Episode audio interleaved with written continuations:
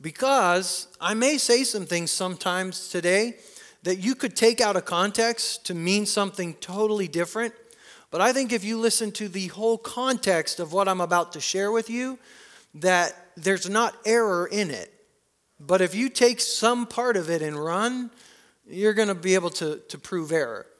And so I'd encourage you to help your neighbor stay awake today and to, to pay attention. And if I say something that you disagree with it, uh, don't like check out on me. Uh, just keep listening. And uh, I can't guarantee that everything I'm going to say today is absolutely correct. The only way I could guarantee that is if I just stood here and read the scripture to you. But then, even then, our interpretation of it might not be correct, or the inflection I use in my voice might not be correct. And, uh, and so, we're in a series on the book of Daniel, and we've called it Thriving in Babylon because we're looking at how Daniel and um, Hananiah, Azariah, and Mishael, I didn't say them in the right order, but I got them, and uh, how they lived in Babylon in captivity, in a nation that was at least equally pagan as American culture is. Okay, sometimes I think we look at America and we, we think that it's the worst that it's ever been, or we look at our culture today, it's not the worst that it's ever been. Okay? Human nature has been human nature all along, and what has happened has happened before. Um, if you're a student of history, you understand that. History tends to repeat itself. Uh, we just tend to forget history. And sometimes looking back on stuff, we call things the good old days that really weren't the good old days. In fact, uh, someone the other day referred to me and said, You know, you're a lot like Winston Churchill. like, you're right, because everyone hated Winston Churchill when he was alive, most people, but then when he died, everyone loved him. So everyone's going to love me when I'm dead, not so much when I'm alive. And so um, I joked with him, but we tend to look back on things that you know, from this perspective now we, we love. Churches tend to look back on pastors that they didn't like when they had them and say, oh, that pastor was so great. No, you've just forgotten the flaws that you didn't like when he was here or she was here. So, thriving in Babylon, and we've talked about part one and part two was knowing our God and knowing our God more. Because if we are going to respond in a culture that's opposed to God, and by the way, culture should be opposed to God because it's full of sinners, and sinners are opposed to God. So don't be surprised when culture is opposed to God. Just learn how to respond to culture the same way that Daniel and his friends did. We have to trust that God is working for our collective good, that God is absolutely in control of what is happening here on the earth, and He has empowered His church to respond to culture and live in such a way that His glory is revealed. Some of us have the misconception that God's glory is going to be revealed in a culture where all the laws that are passed are biblical. That's not how it's supposed to happen. In fact, if you read the prophecies in the book of Daniel, the kingdoms of this world will always be feudal. But we have become the kingdom of our God here on this earth to live in whichever culture we find ourselves in, in the kingdom of God, and to display the power of God. Our job is not to build an earthly kingdom for God to live in, it's to live in the spiritual kingdom that He's already established. And we work so hard to try to create this kingdom where God can rule and reign. And He's like, uh, I already rule and reign, and I'm in you. Live like it. And most of us live like we're defeated. Like the, the things that are happening around us and laws that are being passed, and the way that Democrats or Republicans or President Trump or President Obama or whichever person you like or don't like. We just think, oh, we're losing. We're not losing. We haven't lost anything. And we can learn to live in this power. And we, we've studied the, the prophecies of Jeremiah and Habakkuk to show us that God was at work. He said all this was going to happen. And I challenged you last week get in the Word, do what the Word says, be filled with the Spirit, and pray. That's how we know God. I've given, there are supplemental books that we're going through Thriving in Babylon, The Daniel Dilemma. They are available for you to pick up in the back. Today is the last day if you want them. Um, they will help some of what I'm sharing makes sense. If you don't make sense of it, um, I don't have time to go into great detail on what they cover in the book. That's supplemental. So if you want some more information, some of you have said, Man, I love what you're teaching. Where, where's it coming from? Read those books because it helps put it into context and it helps it to grow. Wednesday nights, we've been watching um, a series, a sermon by Matt Chandler called The Foundation of Fire. And uh, that's a supplemental thing too. It's on Facebook. I can send you the link. If you don't have it, it's also on YouTube. You could watch it. But I believe we have to live in a culture that is opposed to God and live the way Jesus did, full of grace and truth. The Daniel Dilemma, the subtitle of the book, is called Standing Firm and Loving Well in an Ungodly Culture. Standing Firm and Loving Well. Because there's an extreme of standing firm and proclaiming truth, and there's an extreme of just loving well and proclaiming grace. And we're not supposed to live in a balance between the two. Maybe you thought that. Maybe you thought, well, we got to find this balance between grace and truth. We don't live in the balance of grace and truth, we live in the tension of grace and truth. Jesus came full of grace, full of truth. And the church tends to live full of one or the other. And it depends on what season we're coming out of. Martin Luther, do you remember Martin Luther? He, you know, tagged his theses. It's almost coming up on his day here, November 1st, coming up. And uh, all of you Martin Luther fans, th- listen to this quote from Martin Luther History is like a drunk man on a horse. No sooner does he fall off on the left side, does he mount again and fall off on the right. And throughout church history, it's still been the same. I mean, we tend to go to, from one extreme to the other extreme. And we tend to like extremes because they're easier to live in. It's easier to be black and white extreme here or black and white extreme here than it is to live in the tension of being full of grace and full of truth. But that's where we've been called to live. And today we're going to talk about knowing our identity knowing who we are in Christ, because this is just as important as knowing who our God is. We will not respond correctly to our culture if we're not sure that God is at work. We're not going to respond correctly to our culture if we're not sure of who we are in Christ. So we're going to go back again to Daniel chapter 1. If you want to turn to it in your Bible, you can. I put it on the screen today so we could all see it together too. But Daniel chapter 1, let's read it again. Nebuchadnezzar, the king of Babylon, came to Jerusalem and besieged it. And the Lord delivered Jehoiakim, king of Judah, into his hand. So, see, God is at work.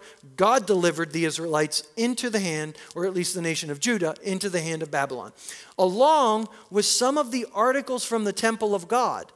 Okay, now it's not like someone ransacked our church and took this table or took that keyboard. These items are not real sacred. I mean, we tend to think they are, but they're not. Okay, but in the temple of God, in the old covenant, the stuff in the temple was like super sacred. And yet God allowed the king of Babylon to take them and put them in the temple of his God. Huh? I mean, there's there should have been like judgment instantly, right? Because that's how we live. We think if people live a certain way, God's going to judge you instantly. He's, but here, even in the Old Covenant, God did this. I mean, we've got to understand what's going on here and he put them in the treasure of the house of his God. Then the king ordered Ashpenaz, the chief of his court officials, to bring into the king's service some of the Israelites from the royal family and nobility, young men without any physical defect, handsome, showing aptitude for every kind of learning, well informed, quick to understand, and qualified to serve in the king's palace. He was to teach them the language and literature of the Babylonians. Now, this would have been against Jewish law. They're not supposed to study the cultures and the language and the literatures of foreign gods and foreign people. What, what's going on? How is this even possible? The king then assigned them a daily amount of food and wine from the king's table. They were to be trained for three years. Take out that word trained. They were to be indoctrinated for three years. That's what's going on here. Okay, you're trying to take people from their homeland and make them your subjects. You're, you're forcing them. The Babylonians are good at this too. They know what they're doing. You think we're good at torture? You think we're good at stuff today? They understand how to make this work. And then for three years, and then after that, they were entered into the king's service. Among them were Daniel, Hananiah, Mishael, Azariah. The chief gave them new names. To Daniel, the name Belteshazzar, to Hananiah, Shadrach, to Mishael, Meshach, and to Azariah, Abednego. But Daniel resolved not to defile himself with the royal food and wine. We'll talk about that because it's okay to do all these other things, but apparently this is too far. We'll, we'll figure that out here in a second. So he asked the chief official for permission. He asked for permission. He didn't walk in there and say, I ain't doing this, you just go ahead and kill me. He asked for permission not to defile himself. Now, God caused the official to show favor and compassion to Daniel. See, if you act like a jerk, don't expect God to give you favor to people. The Lord says, honor all people. All people, even the ones that are being jerks to you. And if you don't honor them in return, God's not going to give you favor. You want to fight for yourself and you want to fight your own battles? Go ahead. But don't ask God to fight for you if you don't play by his rules. To these four young men, God gave knowledge and understanding of all kinds of literature and learning, even the Babylonian stuff they weren't supposed to know.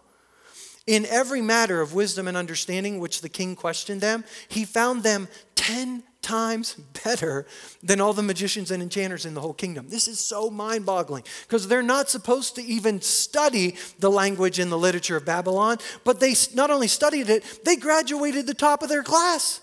And they graduated with 100%, and everybody else was at a 90. That doesn't really mesh with our theology today. See, when God called them to come into the land of Babylon, He intended to bring them back. And so He wants a remnant to be preserved that does not become like the Babylonians, but lives set apart among the Babylonians. And we're going to talk about some of the things that, that he called them to do that it's like, man, how does this go together? But when they come into the king, they, they study the literature, they, they do all of this stuff, they're being indoctrinated, and they even change their names. We're going to talk about this a little bit more next week or next time when we talk about our agenda. We have to know our agenda also. But changing their names is a big deal because in this culture, your name is your identity, your name is prophetic. They were not just given names randomly. In our culture today, we're getting a little better at that. We choose our names more strategically for our children, but we tend to just pick one that we like and it sounds good. They understand the meanings of names and they call themselves things for a purpose. So let's look at what these names mean. Daniel means God is my judge. So the Babylonians decide to call him Belshazzar, Lady Protect the King. If you think gender identity is a new thing in our culture, it ain't. It's alive and well in the kingdom of Babylon. They call him a feminine name. Why? Because they're trying to indoctrinate him, they're trying to emasculate him. In fact, some people believe that they were actually castrated as they came into the service too, because they want to humiliate them. It's not enough to just take them into captivity, they want to totally use mind games on them to get control of them. And yet, somehow, God allows them to go through all of this and they still are 10 times better, and yet they still remain faithful and true to God through all of it. We can too. Hananiah means Yahweh has been gracious, so they changed his name to Shadrach. I am fearful of God. So crazy. Mishael, who can compare to my God? Meshach, I am despised, contemptible, and humiliated. Azariah, Yahweh has helped. Abednego, the servant of Nebo. So you went from being a servant of God, Yahweh has helped me, to the slave of a person. So every time their names are called out, it's an indoctrination. Three years. And what's odd is, Daniel refers to himself as Daniel through the rest of the book, but in chapter 3, when we see Shadrach, Meshach, and Abednego, or Hananiah, Mishael, and Azariah, we actually refer to them by their Babylonian names. And you grew up in Sunday school referring to them by their Babylonian names. Isn't that interesting? But yet, when we come to this thing where they refuse to defile, to not defile themselves with the food and the wine, Scholars disagree. They don't understand why this was the straw that broke the camel's back. Um, some think it was they were not only breaking the dietary laws, but they were actually eating meat that was, had been sacrificed to idols. And so, by taking it into themselves, it was not being prepared according to the law. They were actually going to be losing their distinctiveness. And so, this was the one that they had to draw the line. When we look at this, we in our culture, our Christian culture, tend to view everything as equally important. I don't know that I'm saying we shouldn't. But when we look here, it's as if God is directing them to do this and to allow them to be a part of this, but yet somehow the participation in this is too far. Now, lest you think I'm giving you permission to sin, I am not nor will I be at any point during this sermon, even if you think you hear me say that. But from the book, Thriving in Babylon, let's read something that maybe will help us put this in perspective and, and think a little. Daniel's response was very different from the typical pattern of resistance and withdrawal that so many advocate today. When forced to participate in workplace training, that advocates New Age paradigms or so called diversity, many of us are encouraged to opt out as if taking the course is the same as endorsing the course.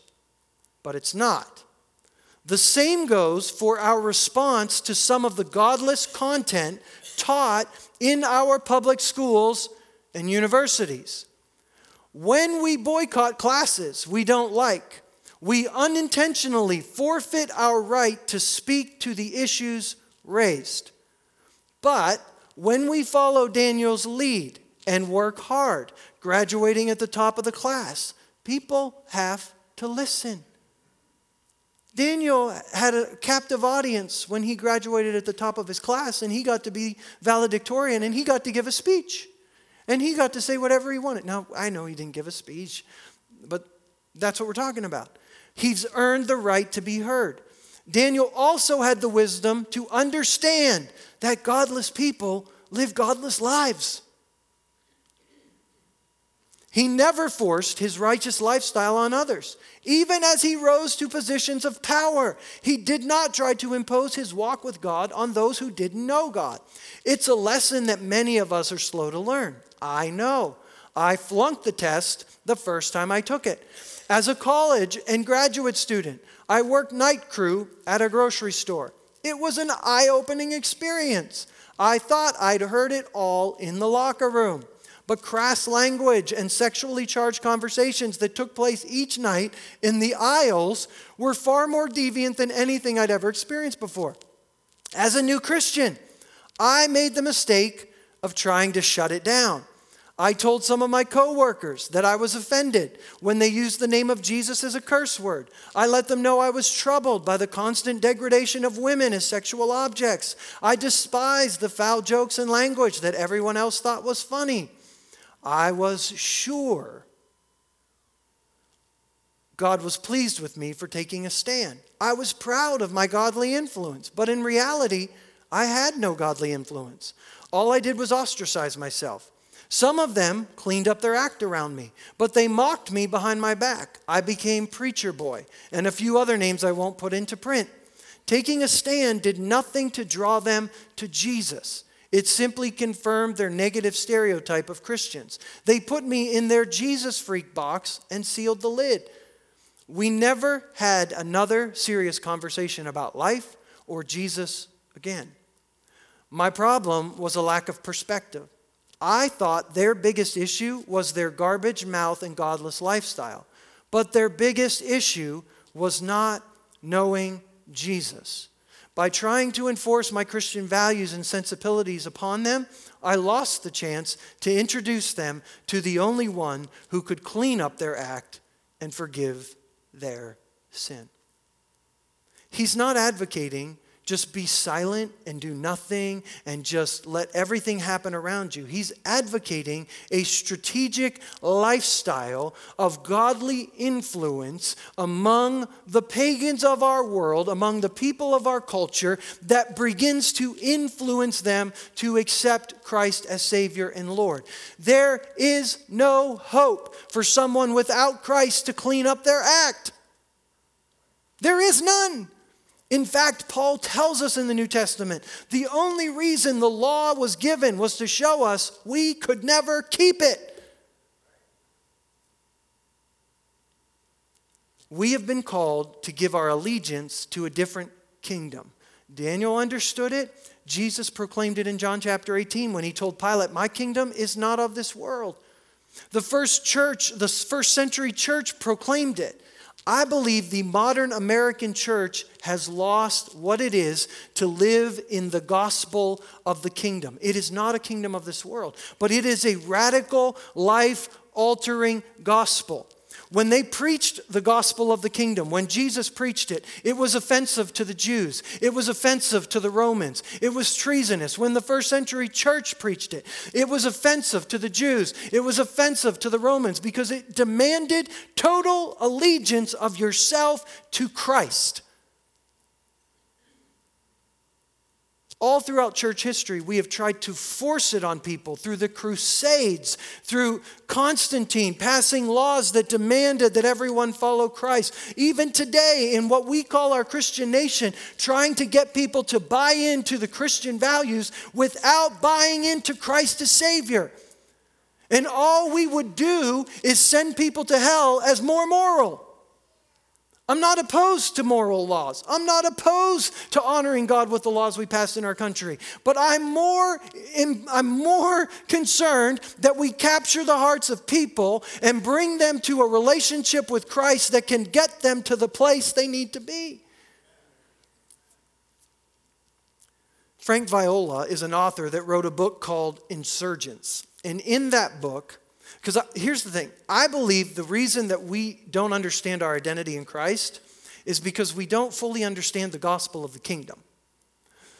And in his book, Frank Viola, in Insurgents, he shares a story about a kid named Jeff. Jeff grew up going to church. But Jeff became disillusioned with church because Jeff saw people who went to church but didn't live much different than the rest of the world. Oh, sure, they didn't do the, the certain sins on their list, but the way they treated people, the way they were involved in each other's lives, those things were just missing. There was no community in the body of Christ. And Jeff got plugged into a group in the United States that was a part of an Islamic terror group.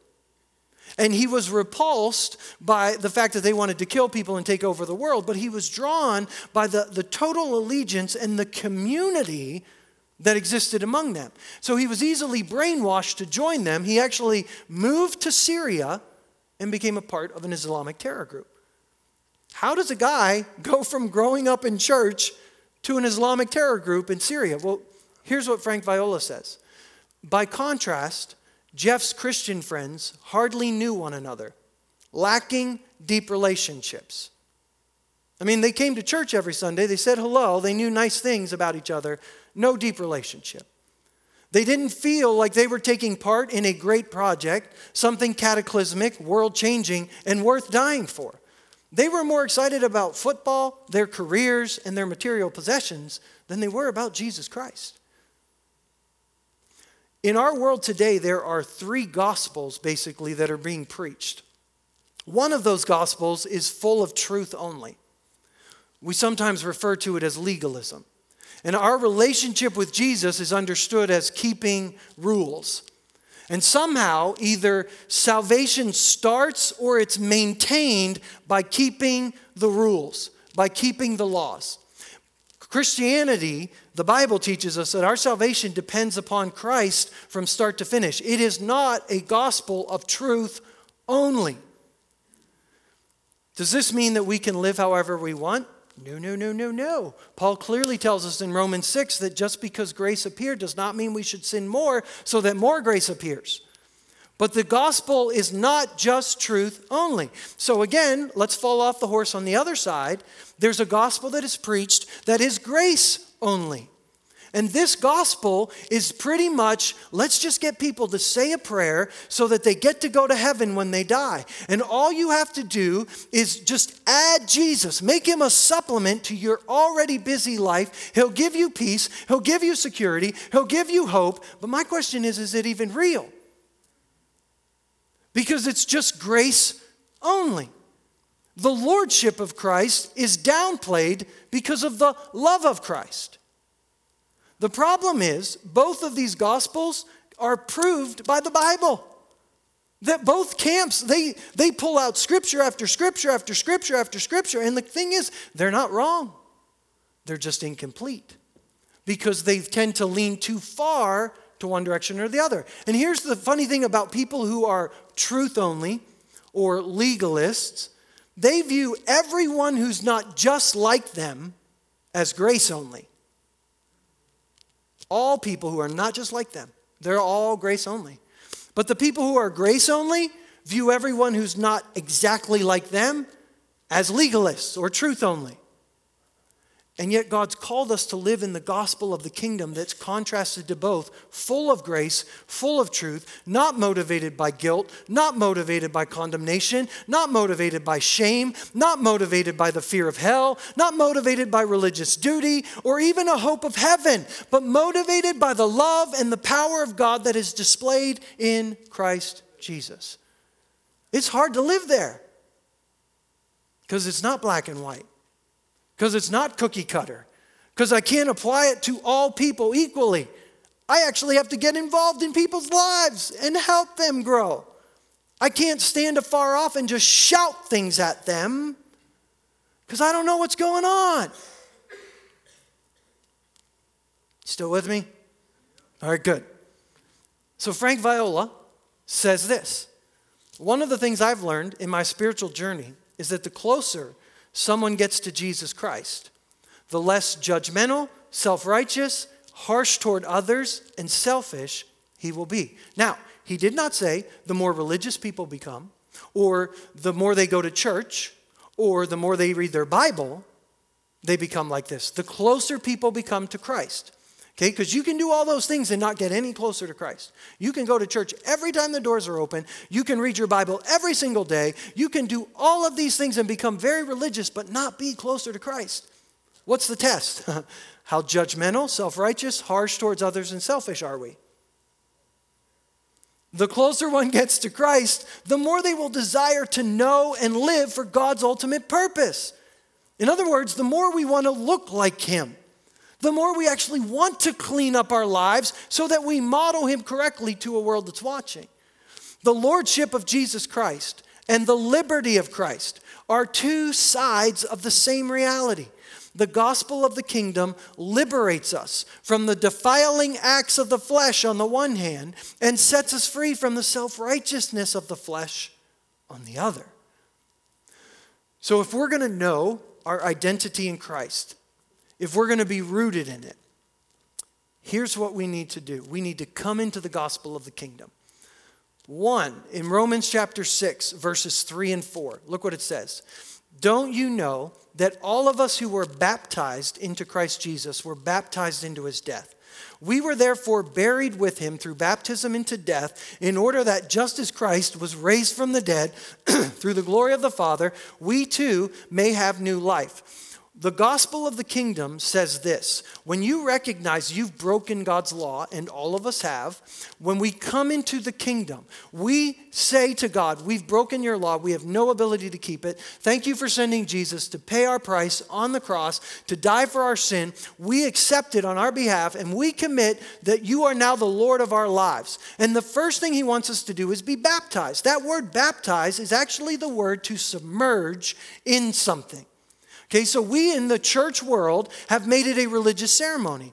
So if you grew up in a culture where you, as an infant, had water sprinkled on you or you had water poured on you, I don't want to make light of an experience you had, but that's not what this book says. The Bible says that we are baptized. Why? Because it's symbolic of going into the ground and dying to ourselves, dying to our agenda, dying to our desires, and being raised to newness of life. That's why we follow Him in water baptism. For those of you that have never been baptized in water in that way, on November 10th, you're in luck because we're having a baptism service and you need to do it. Not because I said so, but because He said so. In Matthew 28, Mark 16, he said, Go into all the world, teach people what I said, and baptize them. Repent and believe and be baptized into the name of Jesus. We don't believe baptism saves you. We believe your faith in Christ saves you. But baptism is your first act of obedience. And we believe something prophetic happens when you die to yourself and you're raised to life again. In 2 Corinthians 5:17, if anyone is in Christ, he is a new creation. Old things have passed away. Behold, all things have become new. So let me give you two words.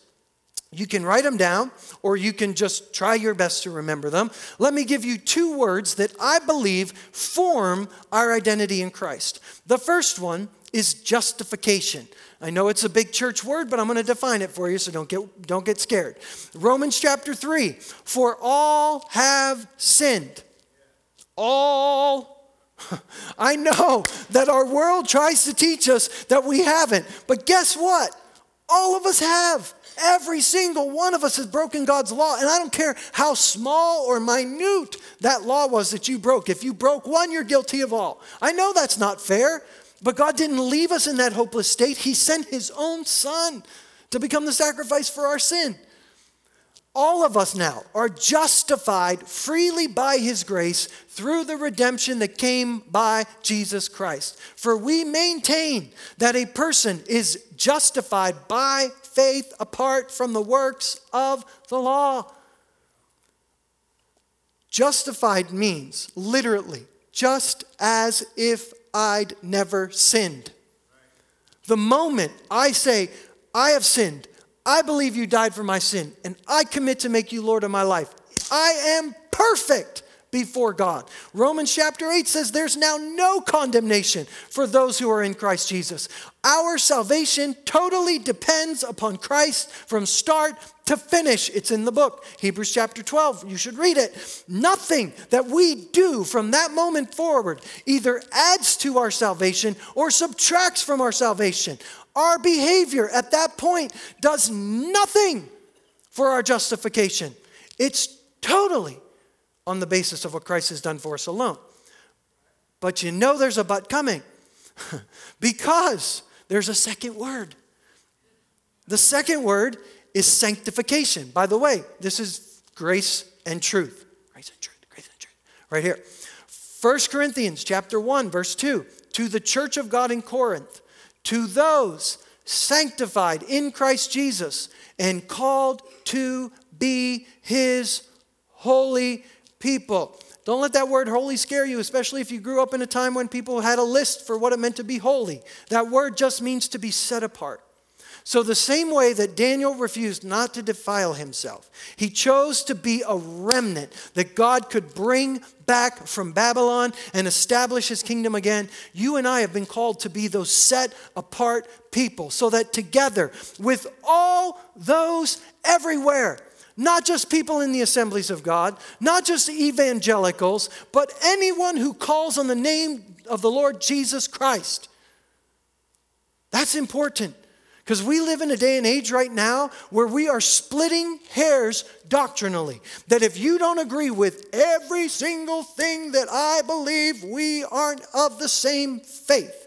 I mean, we pretend to call each other brothers and sisters, but then we come to the Lord's table and we're going to take communion together. Well, sorry, brother, you don't believe just like us, so you can't come to the Lord's table. Then it's all phony. If we can't come to the same table and we don't believe in the same Lord Jesus Christ, the only truth that was worth dying on in the New Testament church was what we did with the cross what we did with Christ, if He alone is our basis for salvation, Him and His work alone, we're brothers and sisters in Christ. Nothing else is essential. I know that we all think other things are essential, but nothing really is. It's all faith in Christ. And there are people in society today, it's crazy. If you've watched anything this week, don't get involved. Just walk away. Okay? Walk away. Walk away. Walk away. Okay? Live like Christ called us to live. So we are all in this process of being sanctified. Sanctified is where I I've surrendered to the lordship of Christ and now every day I'm walking that out. Every day I'm making him Lord. So I read something that he says, "Hey, by the way, there are things in this book that are really black and white. And there are things in this book that that aren't. Okay? But the ones that are black and white, like when you read it over and over, throughout this Bible that the Bible says, don't do this, if He's Lord, you're not going to do it. Uh, well, wait a minute, Pastor Tom. Didn't you just say that nothing adds to my salvation? Absolutely. But how many of you know the Bible says that sin is deceitful? It tells us that everything is permissible, but not all things are beneficial because our hearts actually can be hardened by the deceitfulness of sin, and we can actually be led away from our pure, and devo- pure devotion to Christ and live however we want. We have been called to live according to what Ephesians chapter 4 says. As a prisoner for the Lord, I urge you to live a life worthy of the calling that you've received. So you've been brought into the kingdom, now you need to live accordingly. And for those that say, well, you know, I just don't know that, I don't feel that, I don't sense that, hey, if He's Lord, I don't care what we feel. I don't have to feel it. I mean, I know that we all like to have our preferences, but if it's clear in this book, I'd recommend we do it. That's what Lord means. but I know in our culture we like to massage the word Lord and think, well, it doesn't really mean like total control. Yeah, it does. And it repeats it over and over and over again throughout this book. When we come to faith in Christ, we've chosen to make him Lord. So I tell you this, he says, and I insist on it in the Lord. You must no longer live as Gentiles or sinners do in the futility of their thinking. That is not the way of life that you learned when you heard about Christ and you were taught in Him in accordance with the truth that is in Jesus. You were taught, with regard to your former way of life, to put off your old self, which is being corrupted by its deceitful desires, to be made new in the attitude of your minds, and to put on the new self, created to be like God in true righteousness and holiness. And then He starts listing things like don't lie and don't steal and don't use unwholesome talk and don't let anger build up in your heart and you, you do things that you shouldn't do. And don't be bitter and don't live in impurity and don't have greed and don't slander one another. And here's the thing we love to preach these lists because it's easier to give you a list and say, this is what you need to do. You need to do this, this, and this, and this, and then you're pleasing to God. But my job isn't to teach you the list. My job is to say, get in this book. My job is to teach you how to hear the voice of the Holy Spirit so that when you get in this book, you apply this book to your life and you live it out. Because the problems with lists are they're never complete. See, what we do is we come to a list and we're like, all right, I'm keeping all of Ephesians 4. But you know, the crazy thing is, Paul told the Corinthians church he was very upset with them because of the lawsuits that were happening among them. See, what was happening is they were taking fellow believers to court. Wow. So, like, if someone mistreats you and you actually sue them, or you call the authorities on them, or you, you, you go to their boss and you get them in trouble, you mean that's actually in the Bible not to live like that? Absolutely. Now, if someone's safety is at risk. You see a child being harmed, by all means, pick up the phone and call the authorities because the authorities' job is to protect people. So do not allow a child or a woman or a man or anyone to be harmed and let the Bible be the, you know, well, I didn't call the authorities because of the Bible. We're just talking about things that people do that bother us. You know, maybe to take advantage of us. What? We should people should be allowed to take advantage of us? No, no, no, no. The Bible says there's a way to handle it because we're believers now. We've been called into a kingdom. We're not supposed to call the human authorities, we're supposed to handle it. We're supposed to actually go to that person first. Oh, we don't want to do that. But He's Lord. And then, if that doesn't work, go with them to their boss. Go with them to an authority. Say, hey, if you can't take care of this, I can't let this continue. I'm going to have to call an authority. That's what we do. Or we take them to the, the full body of Christ. We handle it, we do it. We don't like to do that. But hey, we keep the list in Ephesians 4, so we're, we're holy. See, that's the problem with lists. I could point out something in this book that one, uh, I'm really good at this. Okay, my flesh is anyway. I, I could spend 10 minutes with you, I bet, and find some way you're disobeying God. That's the problem with our lists. And that's the problem when we stand back from people and we're not in, engaged in their lives. We're not gently correcting people. We're just shouting at them from a distance. That's the problem. Because we don't have the information we need to do that. In fact, when we get into knowing our agenda, we're going to talk about this. Because Paul tells us in Corinthians don't judge the people of the world. I mean, they're living godless lives, they're supposed to judge those in the church. But then in Romans 14, he says, Who are you to judge another man's servant? It's not that we're not supposed to be involved and help each other grow. We're not just supposed to shout at it from a distance. And some of us, we just want to come in, have our little Sunday service, appease our conscience, and go home. We don't actually want to be engaged in each other's lives and grow. Great. Then don't get involved in their life on Facebook, yelling at them, calling the authorities on them, if you're not going to be engaged with the body of Christ, then don't do it the wrong way either. I know it got really quiet in here.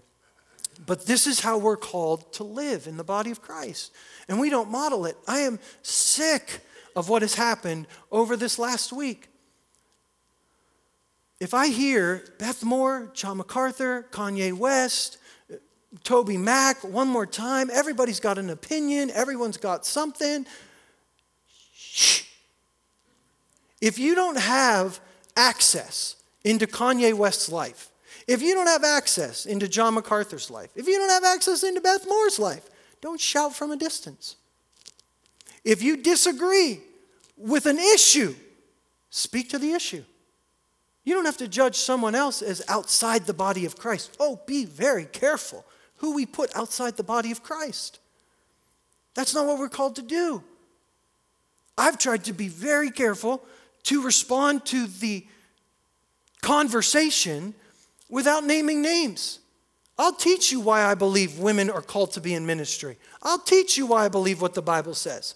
That doesn't mean if you disagree with me, you're outside the body of Christ. Here's what I was tempted to do, by the way. I was tempted to watch the John MacArthur video. I shouldn't have watched it, but I watched it.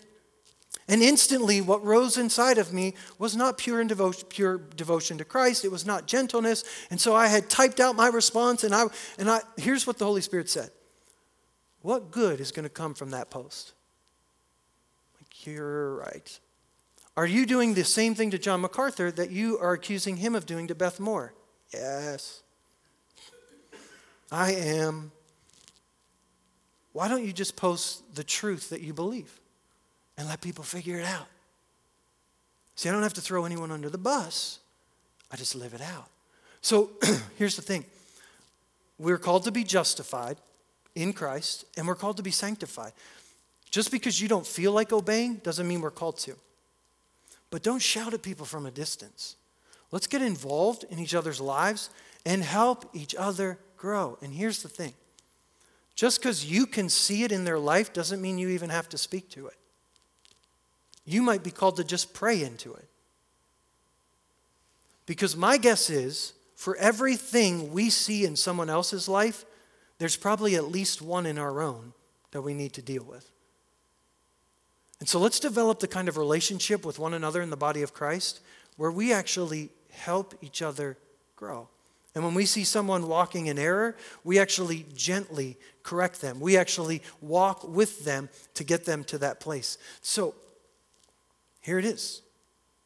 You want to come into the kingdom, surrender your life to Christ, live justified. Don't live in condemnation, guilt, shame, none of that. Don't live in it. Live in justification. But don't live however you want either. Live according to the calling that you've received and allow the Holy Spirit to sanctify you in this process. Put into practice the faith that you claim.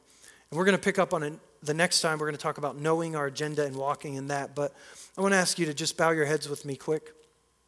I know that we've come to the end and I know that it's already 11:30 and I've kept you longer, but just give me one moment if you would.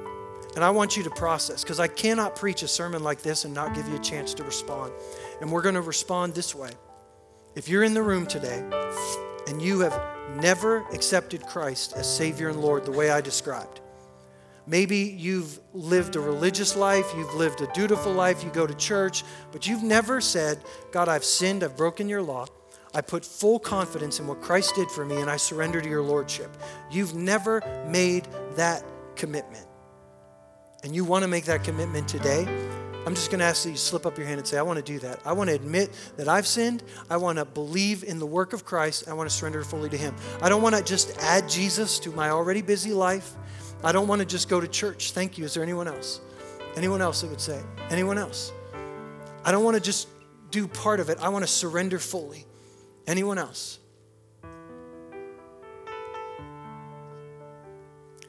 I'd love believers all over the room to be praying right now for those that are wrestling with this decision.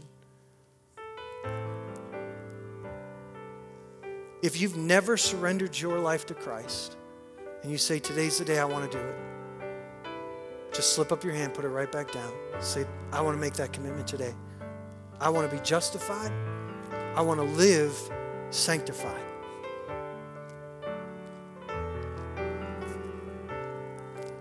I'm going to ask one more question. If you're in this room and you've been making excuses for your behavior, you've been letting what other people do or you know you've been trying to get around what the scripture's clearly saying and you know there's a verse in Hebrews 12 that says we not only throw off the sin that entangles us we throw off anything that hinders us and so, if the Lord has spoken to you in the past about getting something out of your life, and you have trickled yourself right back into doing what He told you to walk away from, because you convinced yourself, well, that was just an emotional experience, or, well, maybe, and you've walked back into something that you claim your Lord told you not to do, you say, I need to get away from that again. And you're wrestling with something today and you just want prayer, would you slip up your hand? Say, I, I need to release that. Anyone else? Anyone else? I don't want to live in disobedience anymore. Anyone else? That's so awesome. I don't want to live in disobedience anymore. All right, I want you to stand with me all across this room. I'm going to pray for you, and then I'm going to dismiss you. Thank you for being patient and waiting. After I dismiss in prayer, you're going to be free to go.